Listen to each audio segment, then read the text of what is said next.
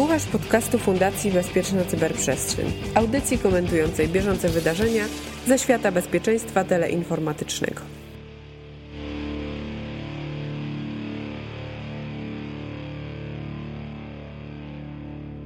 Threat Intelligence to istotna część linii obronnych każdego przedsięwzięcia, które może być celem ataków w cyberprzestrzeni. Przed Tobą 67 odcinek podcastu CyberCyber, Cyber, w którym Mirek Maj i Łukasz Jachowicz porozmawiają na ten temat z Marcinem Siedlarzem i Wojciechem Ledzionem z FireEye. Gartner definiuje Threat Intelligence jako opartą na faktach wiedzę obejmującą kontekst, mechanizmy, wskaźniki, implikacje oraz doradztwo ukierunkowane na działanie w zakresie istniejących lub pojawiających się zagrożeń. Z kolei brytyjski CERT określa Threat Intelligence jako nieuchwytną koncepcję. Podświadomie czuję, że wiem o co chodzi, ale może potraficie to jakoś prościej wyjaśnić, czym tak naprawdę jest Threat Intelligence? Dla mnie osobiście Threat Intelligence oznacza, że jesteśmy w stanie dokonać atrybucji na takim technicznym poziomie, niekoniecznie strategicznym, w których mówimy o konkretnych państwach, ta możliwość atrybucji sprowadza się do tego, że jesteśmy w stanie przypisać y, aktywność, która wydarzyła się na konkretnej stacji roboczej, w zaatakowanym środowisku, że jesteśmy w taką aktywność w stanie przypisać jakiejś grupie, którą już trakujemy wcześniej. A to, a to może przy okazji, bo to rzeczywiście fajnie, że zaczęliśmy od e, definicji, żeby sobie usystematyzować to, ale myślę, że najczęściej w konfuzję obecnie to wprowadza ta e, myślenie o tym, czym jest threat intelligence, a czym jest threat hunting jakby to takie nowe, nowe pojęcie, które się pojawiło. Jakbyś, Marcin, skoro już zacząłeś tam tutaj być ekspertem od definicji, wyjaśnił słuchaczom różnicę. Ja myślę, że to są kompletnie dwie różne rzeczy jednak, threat intelligence i threat hunting. Threat intelligence bardziej y, y, skupia się jednak na analizie danych jakichś historycznych, a threat hunting to jest tak naprawdę poszukiwanie wersji live troszkę taki. Tak, poszukiwanie y, naszych przeciwników, którzy są aktywni w danym czasie w danej sieci i jakby nie mamy detekcji, nie potrafimy sobie, nie, nie potrafimy wykryć tej działalności, ale przez jakieś takie y, sygnatury, my to nazywamy w naszym zespole y, słabymi sygnałami, jesteśmy w stanie jakby wykryć działalność naszych przeciwników. Coś tam się dzieje. Tak. No, no, ale skoro już wiemy, kim jest nasz przeciwnik, to dlaczego to możemy wykorzystać później? Ale właśnie problem w threat huntingu jest taki, że my nie wiemy, czy, gdzie jest zagrożenie. Właśnie kwestia threat huntingu polega na tym, że my wykrywamy na podstawie tych tak zwanych weak signals, czyli tych słabych sygnałów, pewną anomalię, zachowanie, e, które odbiega od realnego, prawdziwego faktu, co się dzieje w sieci. No i na tej podstawie szukamy czegoś, co budzi nasz niepokój, co jest dziwne z punktu widzenia bezpieczeństwa e, i w świecie cyberzagrożeń. I szukamy czegoś, co nie zostało opisane, nie posiada żadnych sygnatur, takich w technicznych słowach można powiedzieć. To dopiero jest element, e, pierwszy etap do tego, żeby dalej e, móc się dowiedzieć, kto za tym stoi i co to tak naprawdę jest. Czyli w momencie, kiedy już mamy tę wiedzę, wiemy mniej więcej, kto za tym stoi, to nie, możemy się w ten sposób domyśleć, jakie będą kolejne stopnie ataku, albo kogo jeszcze zaatakuje? Jak najbardziej. W naszej przeszłej pracy i, i nawet spotykamy się z tym na co dzień teraz. Jest taki komponent, który się nazywa właśnie Strategic Threat Intelligence, czyli to są analitycy niekoniecznie techniczni, ale to są ludzie, którzy starają się patrzeć na trendy, czyli na przykład konkretne branże, jakie są atakowane, i na przykład bardzo łatwo było kilka lat temu przewidzieć, jakie branże y, przemysłowe będą atakowane po tym, jak zmieniała się doktryna militarna konkretnych państw, w tym przypadku Chin. Czyli jeśli zmieniała się doktryna militarna Chin i mówiła o tym, że takie i takie aspekty są dla nas ważne w kolejnych pięciu latach, nasi analitycy byli w stanie po prostu wskazać, że te konkretne branże przemysłowe są wystawione bardziej Nawet na, chyba nie, na te nie, ataki. Nie, nie, tylko militarna, ale w ogóle też jakby gospodarcza, tak? No bo tam było Zgadza się, ten element. Tak. To, co często w przypadku chińskim się mówi o, o kłopocie z Chińczykami dotyczącymi e, cyberszpiegostwa, tak? I, i kradzieżą wiedzy, no to gdzieś tam też się to powiązało na pewno też z sektorami gospodarki. Tak? Jak najbardziej. Tutaj y, ja na przykład, y, wielu na przykład kolegów dopytuje mnie o grupy rosyjskie, czy, czy mamy jakąś wiedzę odnośnie ostatniej aktywności. Ja osobiście spędzam większość czasu na projektach y, związanym, związanym z grupami chińskimi. No i to powiem szczerze z osobistego doświadczenia, jest duży problem, że jednak ta aktywność chińska w cyberprzestrzeni nie jest usankcjonowana, czyli oni naprawdę są w stanie wykradać informacje tylko pod kątem takim prawdziwym, jakby szpiegowskim, czy informacje jakby z punktu widzenia, nie wiem, politycznego, ale jednak kradzież własności intelektualnej to jest strasznie duży, strasznie duży problem, jeśli chodzi o te grupy chińskie. To ja mam sam zacząłeś ten wątek chiński, on jest, on jest ciekawy. Takie pytanie, bo parę lat temu było to słynne podpisanie umowy pomiędzy prezydentami Stanów Zjednoczonych i, i Chin i później jedną, mieliśmy nawet jeden z podcastów takich o BGP hijackingu i, i tam wtedy mówiliśmy, taką interpretację przedstawiliśmy, że w związku z tą umową ustalono, że nie będą czynniki wojskowe włączane w te działania op cyberoperacji na, najróżniejszych, no to tam ta interpretacja była taka, no to teraz proszę bardzo, firmy chińskie, e, komercyjne, telekomy e, uaktywniły się na tym polu. Czy takie coś zaobserwowaliście, potwierdzacie takie, taki tre trend? Zaraz po podpisaniu tego porozumienia rzeczywiście aktywność prawie wszystkich chińskich grup spadła niemalże do zera. Y, Czyli ja myślę, dotrzymują, że, dotrzymują. Że, tylko musieli tak, wypracować nowy model. Być może, być może była tam kwestia jakiegoś retoolingu, być może rzeczywiście był jakiś polityczny czynnik, który wydał taki rozkaz, że wstrzymujemy pewne działania na jakiś czas, ale no myślę, że jakby w skali 1 na 10 to było naprawdę 1, że ta aktywność była niewielka. A jak to się robi? No bo wszyscy, kiedy opowiadają o tym, że ktoś przeprowadził atak, używają słów nie ktoś przeprowadził atak, czy ktoś stoi za atakiem, tylko prawdopodobnie, albo przypisuje się. W związku z tym to nie jest jakaś nauka ścisła, tylko to jest składanie jakichś klocków i kiedy już jakiś e, macie mniej więcej dużą pewność, że to mógł być ten ktoś, to wychodzicie i ogłaszacie, to był ten. A jak to się robi pod kątem technicznym i kiedy macie tę pewność, tak, to byli, nie wiem, Chińczycy, Koreańczycy, Rosjanie? Ja myślę, że w ogóle jesteśmy chyba jedyną firmą, która całą aktywność, którą obserwuje w swoich projektach Incident Response, modeluje w bazie grafowej. Oznacza to ni mniej, ni więcej to, że jesteśmy w stanie jednym zapytaniem do naszej bazy sprawdzić na przykład konkretnego hosta u konkretnego naszego klienta, który został zainfekowany konkretną rodziną malware'u i jesteśmy w stanie za pomocą tego zapytania wziąć sobie wszystkie jakby forenzikowe metadane takiego pliku, który został dropnięty z datą utworzenia, z jego ścieżką, więc jakby robiąc tak dużo tych projektów incident response, jak my robimy, mamy ten graf naprawdę bardzo mocno rozbudowany. I naszą rolą naszego zespołu jest atrybucja i tagowanie całej tej aktywności w bazie grafowej. Czyli jeśli znajdziemy odpowiednią ilość tak zwanych overlapów między aktywnością na danej stacji a grupą, którą już trakujemy i mamy w bazie, to atrybuujemy wszystkie te artefakty do konkretnej grupy. I tak po prostu w tym grafie każda z naszych grup przyrasta. Czasami zdarza się tak, że konkretne grupy, które śledzimy jako tak zwane uncategorized, czasami zdarza się, że merge'ujemy je ze sobą że mamy dużą jakby pewność, że dwa konkretne klastry aktywności są tak naprawdę jedną grupą. I w chwili, kiedy mamy już dostateczną ilość danych odnośnie motywacji danej grupy, która jest bardzo trudna do zidentyfikowania czasami, widzimy jakby pełne spektrum w tak zwanym kill chainie, czyli widzimy jak oni tak naprawdę atakują od pierwszego tego elementu kill chaina, jak się poruszają w zaatakowanej infrastrukturze, w jaki sposób wykradają i eksfiltrują dane. Wtedy zaczynamy się zastanawiać tak naprawdę nad y, graduacją takiej grupy do grupy APT bądź grupy FIN, w zależności od tego, czy podejrzewamy, że jest sponsorowana przez państwo, bądź jest grupą motywowaną finansowo. Czy zdarza Wam się, jak często się zdarza, false positive, to znaczy jakaś grupa na tyle dobrze udaje kogoś innego y, i czy później da się czy łatwo jest się wewnętrznie przekonać, nie, chyba kiedyś tam ktoś popełnił błąd przy atrybucji, jednak trzeba ich rozdzielić, albo nie, to jednak nie są Rosjanie, to, to, to, to Koreańczycy świetnie e, udają? Wydaje mi się, że my jako FIRA jesteśmy dość restrykcyjni w atrybuowaniu i w tworzeniu tych grup APT i FIN. Zatem optuje fakt, że w tej chwili mamy ponad 1500 grup, które śledzimy i one są nieskategoryzowane, tak jak Marcin powiedział. To znaczy, mamy pełne spektrum działania atakującego w, w ramach tej grupy. Widzimy e, jakich narzędzi używają, w jaki sposób robią e, lateral movement pomiędzy stacjami, w jaki sposób doszło do infekcji.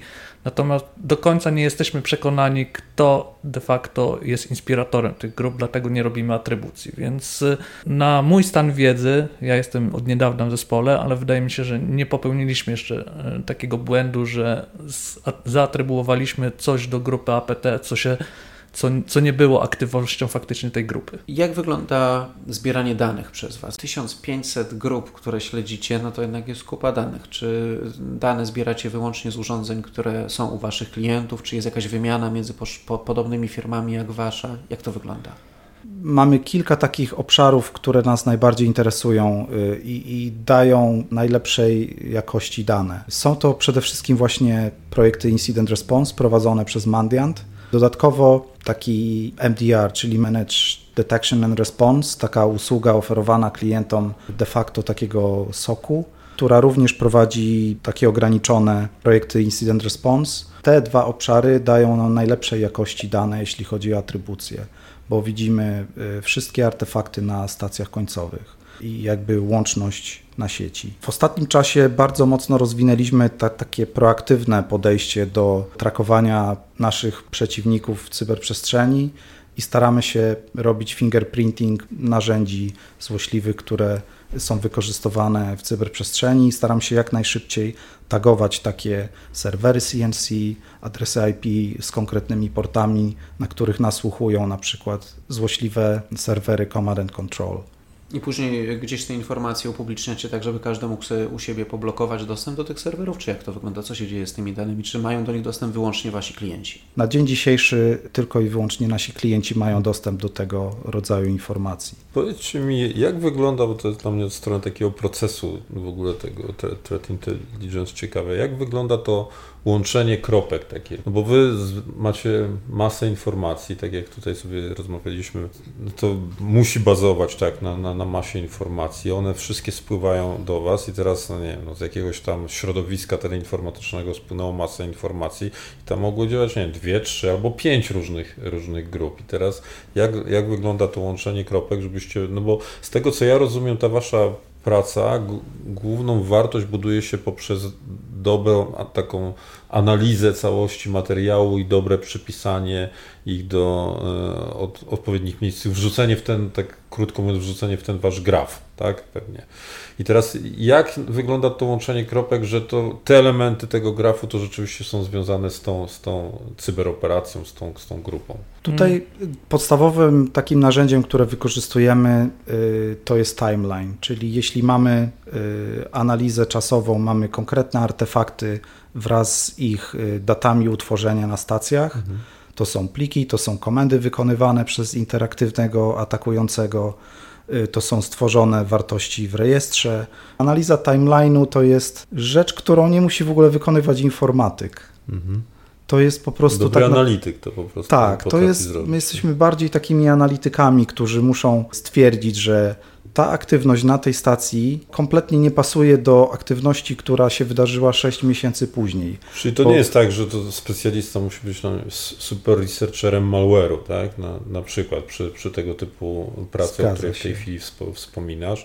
On po prostu musi rozumieć naturę ataku i kombinować, mówiąc polskim językiem, tak. jak to wszystko połączyć, gdzie czego szukać, bazując na przykład na, na komendach tak, i, i szukaniu gdzieś tam w drugim miejscu, no bo jeżeli ktoś zrobił connecting coś tam, no to znaczy, że tam gdzieś w tym drugim miejscu coś trzeba by było spróbować znaleźć.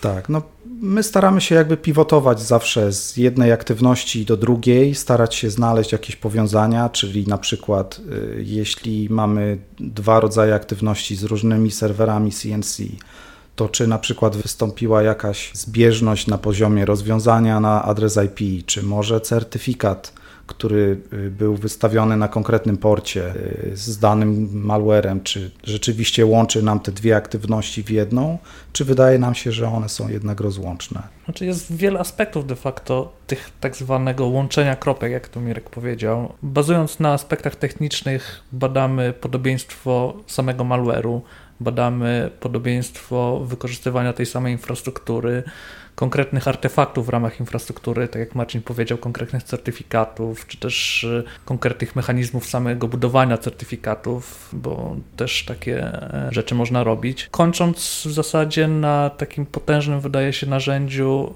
y, które gdzieś tam się opiera o AI, które za nas wyszukuje podobieństw na podstawie tej, tego ogromu informacji, danych, jakie posiadamy. To jest dosyć złożony proces łączenia tych kropek, ale w gruncie rzeczy gdzieś tam na końcu z tego łączenia kropek to powstaje e, nowa grupa, która gdzieś tam jest graduowana do, do, do grupy IPT bądź FIN.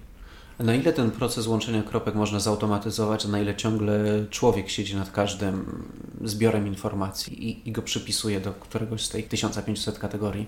W tej chwili te 1500 ileś tam grup, które mamy w naszej bazie, całe tagowanie, cała atrybucja, czyli przypisanie konkretnych y, IOCs do konkretnej grupy odbywa się w sposób manualny. Natomiast uruchomiliśmy taki projekt w naszym jakby większym departamencie, który się nazywa Atomicity. Publikowaliśmy bloga kilka miesięcy temu na ten temat i Atomicity to jest w ogóle projekt machine learningowy, i skupia się na tym, żeby znajdować podobieństwa pomiędzy tymi klastrami aktywności. Zaraz po uruchomieniu tego programu, kiedy wygenerowaliśmy sobie takie procentowe podobieństwa między konkretnymi grupami, praktycznie natychmiast na drugi dzień udało nam się zmerdżować dwa, dwa czy trzy takie klastry aktywności i to jest jakby duża pomoc. Merdżowanie ciągle jest robione manualnie, natomiast ten projekt pomaga nam zwrócić naszą uwagę na konkretne dwa klastry, że wtedy próbujemy jakby manualnie zdobyć znaleźć więcej powiązań między konkretnymi grupami. Tak jak wspominaliście, używacie e, grafów, ja zakładam, że ich dosłownie używacie, tak? czyli powstają pewne obrazy, wizualizacje. Na ile tutaj analiza wizualna też odgrywa e, rolę, że zaczynacie dostrzegać nagle tutaj o w prawym górnym rogu coś nam się zaczyna kłębić. Tu pewnie dużym zaskoczeniem będzie to, że no, tego grafu nie widać nie u nas widać, w bazie, nie? że widzimy tak naprawdę tylko nody y, i widzimy ich inne nody, które, z którymi są połączone, nadrzędne i podrzędne. Natomiast próbujemy wykorzystywać również wizualizację, ale bardziej właśnie w tym projekcie Atomicity, mhm. czyli próbujemy wizualizować y, te połączenia i mamy grubszą, że tak powiem, trywialnie kreskę pomiędzy dwoma zaczyna. klastrami to mamy takiego człowieka w naszym zespole, który jakby wiedzie prym w wizualizowaniu tych połączeń i on właśnie jest jednym z, że tak powiem, z lepszych mergerów, czyli człowiek, Chodzi, ludzi, którzy i tam znajduje powiązania między grupami i do, myślę, że co najmniej pięć zrobił takich takich merge'ów w ostatnich kilku miesiącach tylko i wyłącznie na podstawie tej wizualizacji. Kolega jest fanem w ogóle tych grafów, w ogóle tak się wciągnął od niedawna na budowanie tych grafów i co kawałek to jest tworzony jakiś ticket dotyczący merge'owania e, grup, które gdzieś tam są nieskategoryzowane, więc super. Nazwa w ogóle mi się kojarzy z wywiadem i czy żeby się tym zajmować, to, to kim właściwie trzeba być? Czy trzeba mieć w życiorysie trzyliterowe służby, czy trzeba mieć uczelnię wyższą wywiadowczą, czy trzeba być technikiem od sieci? Kim trzeba być? Jaka wiedza się przydaje, czy umiejętności? Na pewno umiejętność krytycznego myślenia i analizy informacji jako takiej, niekoniecznie informacji cyber threat nie, no, ale nie róbcie nam tu takie, jak w CV każdy wpisze, umie pracować krytycznie, ambitnie, tam ale w zespole też jak trzeba jest i wiele takich, oczywiście. Jest wiele takich publikacji co, co e, dla analityków. No się nie będziemy ukrywali, że tutaj pewna rzecz wskazuje, nawiązując do pytania Łukasza, obydwaj jesteście członkami, byłymi członkami zespołu CERT.gov.pl, czyli Polskiego Zespołu Rządowego, to to może z, z, ułatw, ułatwmy trochę pytanie, na ile ta praca e, Wam się przydała do, do tego, żeby dzisiaj móc pracować e, w tym zespole, w którym pracujecie? Myślę, że bardzo mocno pomaga fakt, że e, nauczyliśmy się troszeczkę tego procesu incident response, digital forensics, ale również to, że w trakcie tej pracy w, w CERT.gov.pl byliśmy jakby wystawieni na takie incydenty poważne, czyli już grupy sponsorowane przez państwa, czy to z Chin, czy z Rosji, i jakby troszeczkę obycia z, z tym sposobem postępowania przeciwników z takich właśnie grup. No, ja też uważam, że e, w zasadzie bycie członkiem zespołu CERGOW.pl, no, ja, ja, zacząłem swoją przygodę w ogóle z security, e, wchodząc do, do, do, do zespołu CERGOW.pl, więc e, ta wiedza, którą uzyskałem przez te naście lat, będąc w zespole, no, jest niewątpliwie dużym gdyby, bagażem doświadczenia i no, tak jak Marcin powiedział, to zderzenie z styczność z takimi dużymi incydentami, które gdzieś tam już są jakoś motywowane, prawdopodobnie motywowane przez rządy e, innych krajów, daje duże, duże doświadczenie w kontekście szukania tych grubszy e, i, i obycia z całą otoczką związaną z działaniem tych grup, jak e, atakują, czym atakują, gdzie atakują, kogo atakują i, i dlaczego atakują, więc dla mnie bycie członkiem zespołu CERGOW.pl dało mi całe całe, doświadczenie, jakie, e, które mogę teraz gdzieś tam wykorzystać i, ja myślę, że to promuję cały czas. Na ile możecie nam zdradzić, coś powiedzieć, czy to ciekawostkę, czy, e, czy jakiś bardziej usystematyzowany obraz w tym waszym wielkim grafie, niezależnie od tego, czy w całości na niego patrzycie, czy nie ta chmurka, czy pojedyncze obiekty pod tytułem PL, czy się po, pojawiają, po, po obydwu stronach jakby barykady. Jak najbardziej się pojawiają i, i mieliśmy i kilka incydentów poważnych związanych i z APT-38, czyli północno-koreańską grupą. No tak, to, to, to było, pamiętamy. Tak, bardzo, bardzo ciekawy incydent, ale nawet z takiej, jakby z ostatniego okresu mieliśmy y, zarejestrowane próby właśnie wiadomości spearfishingowych do polskiego rządu, które jakby wskazywały na powiązania z, z grupami rosyjskimi. Y, I tutaj jest jakby to bardzo ciekawe, że, że ten, to targetowanie polskiego rządu odbywa się dość regularnie, może nie, niezbyt często, ale jednak dość regularnie jest y, jakaś tam próba targetowania polskich instytucji rządowych. Pewnie możemy kilka różnych scenariuszy nakreślić, ale może to świadczyć o tym, że tego dostępu jednak nasi przeciwnicy nie mają, bądź nie spełnia on ich oczekiwań i potrzebują jakby według swoich tam wymagań wywiadowczych coś innego.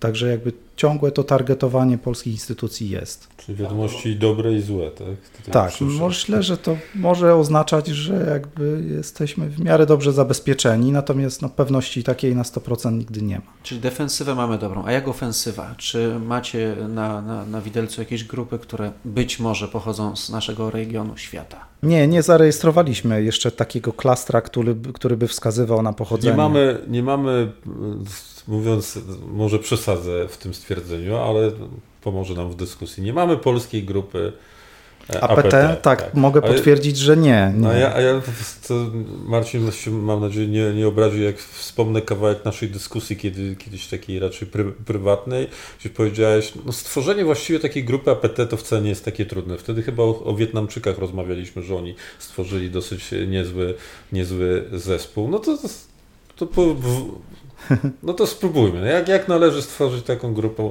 APT? Trochę mówimy prowokacyjnie, wiadomo, że do tego nie, nie namawiamy, ale z drugiej strony też pokazuję, chcę tym pytaniem, a raczej twoją, waszą odpowiedzią pokazać właściwie, co jest też trudne z punktu widzenia później nie, obserwacji takiej grupy, na co powinno się zwracać uwagę, e, wyobrazić sobie jej potencjał i tak dalej. No jak stworzyć ja, ja, się tutaj, ja się tutaj troszkę uchylę od tego pytania, ale postaram się wskazać jakby rzeczy, na które też warto zwrócić uwagę, czyli jakie są cele.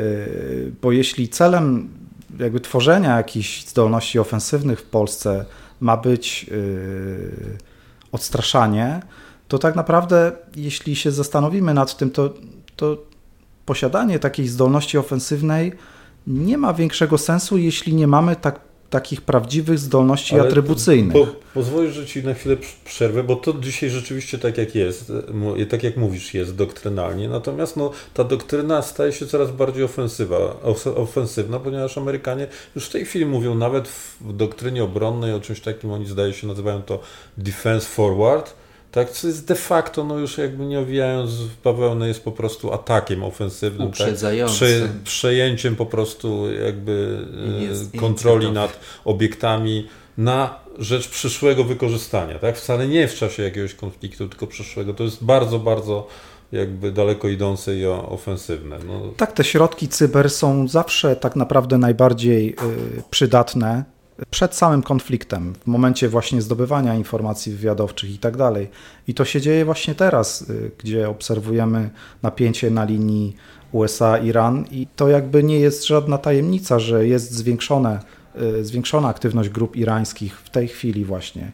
I to jakby po stronie amerykańskiej i w rejonie Bliskiego Wschodu. No temat nam się idealnie w ogóle trafił, no bo to jest bardzo świeże wiadomości o tym ataku amerykańskim, który dla mnie jest bardzo ciekawy, dlatego że uważam go za dość ryzykowny, znając potencjał irański, który w ciągu ostatnich kilku lat urósł. Czy wy w swoich obserwacjach ten potencjał e, potwierdzacie, czy, e, jeżeli chodzi o, o, o irańskie możliwości? Jak najbardziej. W ostatnim roku bądź dwóch graduowaliśmy chyba cztery grupy, jeśli się nie mylę. 33, 34 i 35 oraz grupa APT39. Także nie ma innego takiego państwa. Tak, nie ma innego takiego państwa, gdzie jakby mieli, mielibyśmy tak dużo tych grup w tak krótkim okresie czasu i te zdolności są no, dość wysokie. Y, może jakby OPSEC nie jest najlepszy z tych, tych grup irańskich, natomiast ich zdolności y, są, są całkiem wysokie i najbardziej takie jakby przerażające są te możliwości jednak destrukcyjne i jakby ich wola. Oni chyba obsekiem za bardzo się nie przyjmują. W ogóle zdaje się, że taki, taki trend po, przez lata się gdzieś rośnie, nie, nie przejmowania się właściwie obsekiem i, i tutaj nikt e, jakby bardzo się tam nie przyjmuje, że może być wykryty, tak? bo, bo to, co powiedziałeś, to było ciekawe dla mnie bardzo, że, że jak tu podpisano to porozumienie Chiny, Stany Zjednoczone, to rzeczywiście to jakby ucichło, dlatego, no, moim zdaniem dlatego, że oni doskonale wiedzą, że są też doskonale obserwowani, że to się nie da tak po prostu uda, udawać głupa po prostu i tutaj powiemy, że nie będziemy, a, a, dalej będziemy robili, bo nikt nie wie, kto to robi. No wszyscy, którzy naprawdę się tym zajmują, wiedzą, kto to robi. Ta atrybucja to nie jest aż tak wielka tajemnica. Chyba, że. No nie jest to jakaś wielka tajemnica. I ja myślę, że też dużą rolę miały jednak te oskarżenia amerykańskiego Ministerstwa Sprawiedliwości chińskich hakerów. I tam było co najmniej z czterech grup oni oskarżyli osoby. Także wydaje mi się, że bardzo dużą rolę mają jednak te, te akty oskarżenia wysuwane. Te działania, przez... formalne działania, tak? Zgadza się, for, formalnie karne oskarżenia wobec chińskich hakerów, którzy zostali zidentyfikowani z imienia i nazwiska i te połączenia nawet w niektórych tych dokumentach y, y, amerykańskiego Ministerstwa Sprawiedliwości do grup APT są y, wspomniane. No dobrze, ale to przeze mnie pewnie trochę, ale uciekliśmy od tego ciekawego pytania. Jak stworzyć jak polską jak stworzyć? obywatelską cyberatak? słowo obywatelska już nie, Polska Obywatelska Cyberobrona istnieje, więc nie wiążmy dokładnie tutaj z tym, tutaj dementuję, jeżeli ktoś uważa, że taki projekt istnieje, nie istnieje, wróćmy jakby do metodycznego podejścia dla celów, jak to się mówi, uświadamiających, i, i a nie instruk instruktażowych. Ja myślę, że warto zacząć jednak od tych celi i, i, i każda służba wywiadowcza czy kontrwywiadowcza zawsze tworzy takie dokumenty, które się nazywają Intelligence Requirements, czyli co my tak naprawdę chcemy poprzez nasze działania wywiadowcze osiągnąć. Obserwując tą, tą polską scenę tutaj, wydaje mi się, że to jakby nie jest w pełni podawane do publicznej wiadomości. Czy my tak naprawdę wiemy, czego my chcemy, od naszych zdolności ofensywnych. Znaczy nie, to są, czy nie jest podawane, czy, czy może nie istnieje, nie istnieje, a może tak? nie jest znaczy podawane. Ja, ja, nie twierdzę, ja, ja też. ani drugie. Ja nie chcę jakby nik- No poniekąd informacja o tym, że, że nie ma nie, tam w waszym grafie polskiej grupy, to właściwie trochę smutna jest. No. No fajnie jakby była, tak? Bo to po prostu ci najwięksi mają. No i... Słuchaj, no może jesteśmy na tyle dobrzy, że jesteśmy w jednej z tych 1500 grup, które jest ciężko przypisać. Bardzo możliwe, że tak jest. Natomiast wśród tych 1500 grup mamy na przykład kilka firm, które wykonują pentesty i też one są po prostu trakowane jako no grupy tak, no nieskategoryzowane. Zgadza podobne. się. Wydaje mi się, że jeszcze długo nie będzie polskiego klastra i to nie ze względu może dlatego, że on nie istnieje, bądź nie będzie szybko istniał. Y, być może na przykład nasza widoczność. Y, nie jest tak aktywny na przykład. Może jest. Dokładnie. Być może na przykład wśród naszych klientów nie ma rządów, czy no, chciałem, żeby firm nikt nie atakował, nie? Ale że wśród naszych klientów no nie będzie rządów państw, które jakby y, mogłyby być przez Polskę atakowane. Wydaje mi się, że to jest dość surrealistyczny jednak. No, dla mnie też ciężko sobie wyobrazić, żebyśmy my jako polski rząd, polska grupa jakaś chcieli atakować. Nie to jednak, znaczy to, że zdolności ofensywne powinniśmy mieć trochę wkraczamy. Nie ma w tym jakby nic... Dla mnie jest oczywiste, no, natomiast na ile to jest jakby już w praktyce wykorzystywane na, na jakim, w jakimś stadium zaawansowania te, tego typu działanie jest, to jest jakby inna sprawa. No to... Tutaj trzeba też rozdzielić pewnie działania na polu walki, czyli elementy jakiejś pewnie wojny takiej elektronicznej, od takiego typowego wywiadu elektronicznego. I, i... No tak, no, na przykład znowu wracając do tego, co się właśnie stało, no to to jest bardzo specyficzny obszar tego, ten natura czysto militarna, tak przynajmniej z doniesień e, z doniesień na temat tego cyberataku amerykańskiego e, wygląda i to jest coś, co zapewne w ogóle rzadko kto ma szansę oprócz właścicieli tych systemów e, obserwować, bo nawet oni pewnie nie dopuszczają nikogo z zewnątrz do, do, tego, do takiego wsparcia. Jakbyście mogli trochę zdradzić, bo to była bardzo super informacja dla, dla słuchaczy, jakich wy narzędzi używacie w pracy, a być może niektóre z nich są dostępne w ogóle Przypuszczam, że są. Trochę open source'a na pewno też e, używacie. Właśnie nie używamy jakiegoś tam wielkiego high-techu. No, no to, to tak, no mamy tą swoją bazę grafową, która jest jakby... Mi się kojarzy z Maltigo, ale pewnie to nie, nie jest Nie, nie, Maltigo jest, jest troszeczkę za małe i pewnie by nie pomieściło tyle informacji, ale no mamy napisaną taką bazę, która jest już dość stara i y, pracujemy nad nową wersją. Myślę, że do końca 2020 roku będziemy mieli jakąś betę. Bardzo wiele wskazuje na to, że to będzie baza open source'owa, która się nazywa Synapse. Pewnie naszymi tam środkami deweloperskimi będziemy troszeczkę rozwijać GUI. Bo... Udostępnicie to z dużym prawdopodobieństwem, tak? No, Wydaje mi się, że jakby no, czasami będziemy synapsa pewnie dostosowywać, tak. natomiast mhm. core będzie Jakiś pewnie oparty na synapsie, tak, tak, e, czyli e, grafowym rozwiązaniu. To jest ciekawe, no ja tak jak rozmawiając nawet prywatnie z przedstawicielami, czy to polskiego rządu, y, i to po stronie, że tak powiem, cywilnej czy wojskowej, jest jakby duże zainteresowanie tą technologią grafową a niewiele firm nawet stosuje ją na świecie, także to daje dużą, dużą przewagę, jeśli chodzi o pivotowanie, wykonywanie zapytań. No, tak jak wspominałem, wydaje mi się, że jesteśmy jedyną firmą, która ma jakby całą tą aktywność zmodelowaną w takim, w takim grafie. Czyli wracając do tego Maltego, można było sobie wyobrazić taką potężną chmurę y, mhm. danych y, i pokazanie po prostu powiązań między hostami, złośliwym oprogramowaniem, komendami, e, serwerami CNC. No, event logami, wszystko, tak. każdy artefakt e, ma swój obiekt w naszej tej bazie grafowej i gdzieś tam jakieś powiązanie do cofając się od eventu do stacji roboczej, do, poprzez użytkownika, poprzez wygenerowanie serwis, który wygenerował dany event, wszystkie e, elementy DITA e, wewnętrznie w ramach e, eventu, detale odnośnie komunikacji, na przykład nawiązania połączenia RDP, skąd zostało połączone, połączenie nawiązane, więc to rysuje graf na, na poziomie samego IR-a, na poziomie, e, czyli samego procesu incident response, w ramach e, którego jest prowadzony, a też e, no, globalnie rysuje nam powiązania i, i sytuacje, jak, jak w danej grupie, w danym klastrze, jak, jak, jak, jak, jak się, jakie są zachowania. To powiedzcie jeszcze może na koniec, koniec Dużo ciekawych wątków poruszyliśmy. Na pewno jest zainteresowanie tymi tematami wśród naszych słuchaczy. Co byście polecili do takiego stałej lektury, jakiejś obserwacji, żeby o tego typu tematach poszerzać swoją wiedzę?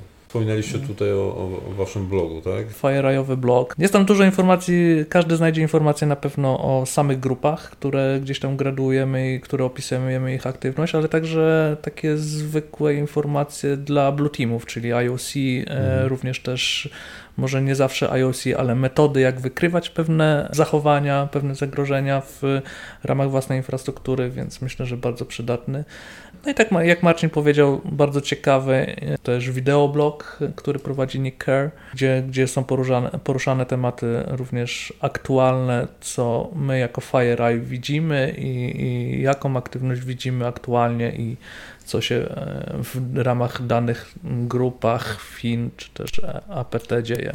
No to ja tylko dodam, że jeszcze e, tutaj kolega wasz z firmy obiecał mi, że na Security Case Study 12-13 września też ktoś przyjedzie i e, opowie o kulisach pracy, więc też zapraszam przy tej okazji na SCSA 19. I to tyle w 67. odcinku podcastu CyberCyber. Szukaj na swojej aplikacji podcastowej na stronie Fundacji Bezpieczna Cyberprzestrzeń, na Twitterze i Facebooku. Żegnają Was Marcin Siedlarz i Wojciech Ledzion z FireEye oraz stali gospodarze Łukasz Jachowicz i Mirek Maj z Fundacji Bezpieczna Cyberprzestrzeń. Do usłyszenia za dwa tygodnie.